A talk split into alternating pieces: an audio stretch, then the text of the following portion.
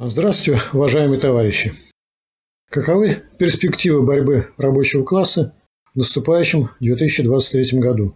На этот вопрос надо отвечать не гаданием о будущем, а анализом того, что происходило в нынешнем году. Мы знаем, что в этом году началась специальная военная операция, и помимо чисто военного и своего значения, она означала существенные изменения во всей социально-экономической жизни России. Впервые за, пожалуй, 30 с лишним лет на деле понадобилось увеличивать промышленное производство, ну, прежде всего, конечно, а, производство вооружений. Надо сказать, что все эти годы правительство буржуазного государства тоже декларировало необходимость экономического роста, экономического прогресса, но это не было жизни необходимым, и, в общем-то, никто за недостижение поставленных целей не отвечал. Сегодня решение этих задач имеет реальную ответственность, потому что вопрос стоит так – быть России или не быть. Если не будет обеспечиваться достаточное производство вооружений, то у России будет проигрышная ситуация в войне. Ну и я думаю, что это, этот проигрыш, в общем-то, и поставить точку в судьбе России. То есть, поскольку нам очень серьезные силы противостоят. Вот в таких условиях а, буржуазное государство наконец-то на деле взялось за обеспечение развития отечественного производства. Это выразилось в том, что появился э, достаточный, достаточно профинансированный по объему большой оборонный заказ – то есть проблема с финансированием оборонных предприятий была э, всегда очень острой. То аванс дадут, то, значит, задержат оплату. Возможно, отчасти такие проблемы сохраняются и сегодня, но если бы они имели массовый характер, то был бы сплошной срыв оборонного заказа. А он в целом все-таки выполняется. Это означает, что решена проблема с финансовым обеспечением крупного сектора промышленных предприятий. Значит, далее началось использование инструментов планирования, поскольку выполнение оборонного заказа становится директивным, обязательным, и ответственность за невыполнение оборонного заказа достаточно жестко значит, наказывается так, как, собственно, и должно быть в условиях проведения специальной военной операции. Мы говорили о том, и это известный факт, что происходило старение рабочего класса, поскольку была низкая оплата труда, в среднем, конечно, или в общем и целом, у рабочих, при том, что сохранялись тяжелые условия труда. Вот э, в нынешних условиях государство наконец-то стало предпринимать реальные шаги по подготовке молодого поколения рабочих. Значит, э, получила такая практика развития, как профессионалитет. То есть, по сути, техникуме, где готовят в том числе и э, студентов по рабочим специальностям. Выдано э, значительные средства, и больше того, предлагается в течение нескольких лет прием э, на эту форму профессиональной подготовки увеличить со 100 тысяч в год до 600 тысяч в год. То есть это уже заметный приток молодых кадров в сферу производства, молодых рабочих кадров. Ну и, наконец, сами Э, рабочие, которые сегодня стоят у станка, имеют возможность э, зарабатывать большие деньги, собственно, к чему очень многие стремились.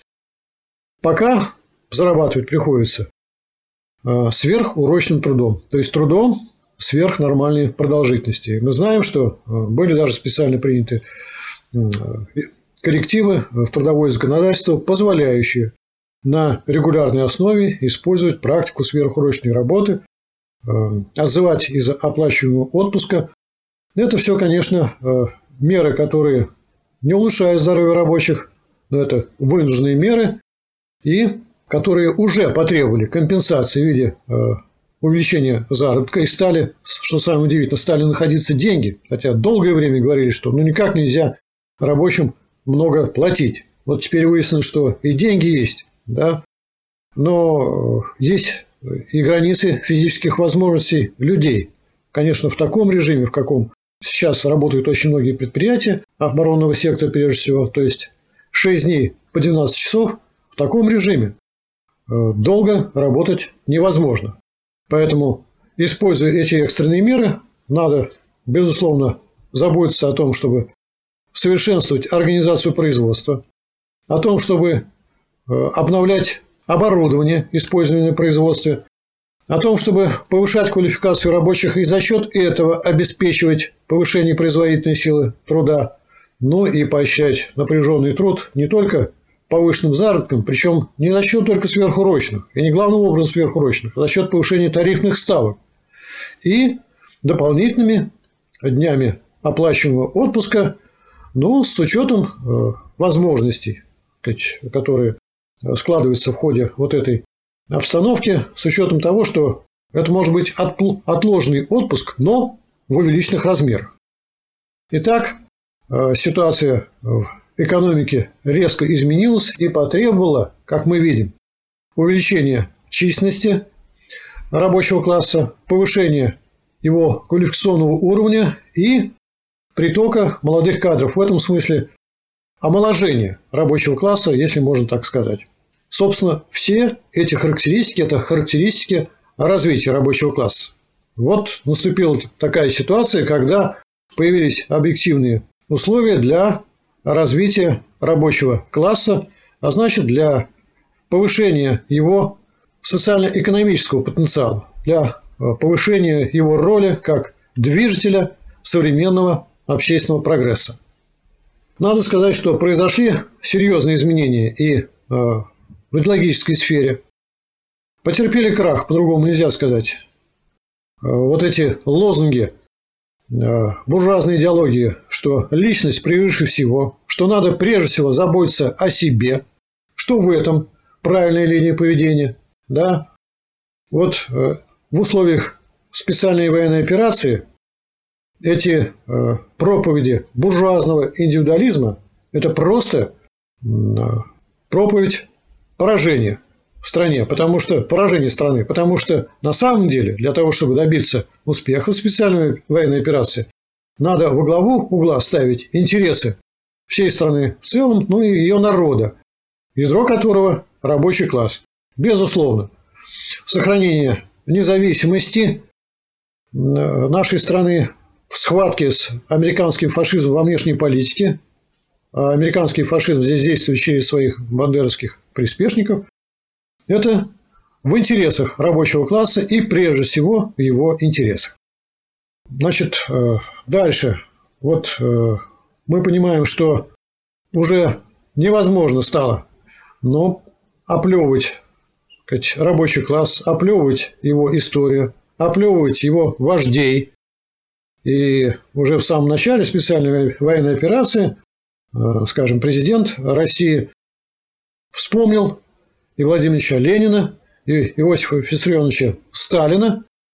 И это было вполне понятно и уместно, потому что уж если на авансцену политической экономической жизни двигается рабочий класс, то надо признавать и отдавать дань уважения его вождям, даже если ты не являешься представителем этого класса. Значит, вот э, такое положение дел сложилось, э, которое Э, в значительной степени меняет э, социально-экономическую ситуацию в пользу рабочего класса. Поскольку впервые, я говорю уже за 30 лет, появилась необходимость и в развитии рабочего класса с точки зрения даже буржуазного государства. Декларация это была всегда. А вот стали предприниматься меры, которые ведут к развитию рабочего класса. Может ли быть обеспечено развитие рабочего класса и повышение его роли без э, самостоятельной инициативы рабочего класса. Вопрос риторический. Значит, поэтому э, в следующем году рабочему классу предстоит использовать вот эти сложившиеся предпосылки повышения его роли для того, чтобы, для того, чтобы укрепить позиции рабочих организаций, профсоюзных организаций, для того, чтобы сделать Э, большой шаг в формировании политического авангарда рабочего класса в качестве э, такого авангарда выступает сегодня общественное мнение Рабочая партия России. И э, используя свою организацию, используя силу своей организации и организованности, рабочий класс э, должен добиться улучшения своего положения, а это улучшение, как мы понимаем, как раз и связано с развитием производства. Значит, рабочий класс должен инициировать совершенствование организации производства, выступая за это активно и осуществляя рационализацию. Рабочий класс должен инициировать э, проведение повышения квалификации, обучение новым приемам работы прогрессивным в рамках рабочего времени с сохранением заработной платы, причем не от случая к случаю, не от раза к разу, а систематически.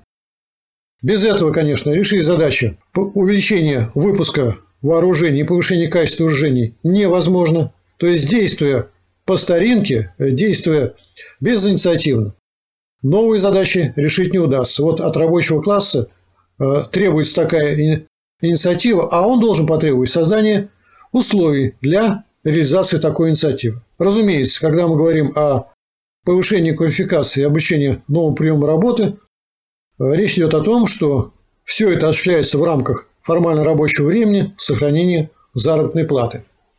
Рабочий класс будет и ему предстоит э, бороться с теми значит, руководителями, теми администраторами, которые тормозят выполнение оборонного заказа в силу халатности, в силу некомпетентности. Значит, и в этих условиях надо требовать, чтобы ставили на соответствующие э, должности руководителей, которые способны организовать производство. То есть здесь тоже нельзя быть безучастным просто жаловаться на то, что тот или иной руководитель не справляется со своими обязанностями. Значит, надо требовать, чтобы ставили тех руководителей, которые отвечают, как это говорят, вызовам э, нынешнего времени. Может быть, это будут и лучшие люди из рабочих тоже. Была же практика в движении, которые э, имеют и высшее образование, а сегодня рабочие с высшим образованием – это далеко не редкость. Значит, э, рабочий класс должен, и рабочий тоже, взять под свое крыло молодые кадры, в том числе студентов техникумов и э, университетов, которые приходят для практического обучения на предприятия, с тем, чтобы эти люди продолжали свою работу по завершению э, обучения э, с тем, чтобы они усваивали значит, психологию рабочего класса, привыкали к коллективизму, э, к действиям в интересах коллектива. Как мы с вами понимаем, вот все эти меры, меры борьбы рабочего класса за свои интересы, это одновременно меры по укреплению Э, обороноспособность страны в экономическом плане. И я думаю, что можно сформулировать следующее положение, что наступило время для активных действий рабочего класса. Заканчивается полоса исторического отступления рабочего класса, которое началось, конечно, даже не в 90-м году, в 91-м году, а которое началось после того, как Хрущев выкинул из программы Коммунистической партии положение о диктатуре пролетариата. Это отступление, как мы знаем, длилось на протяжении полувека.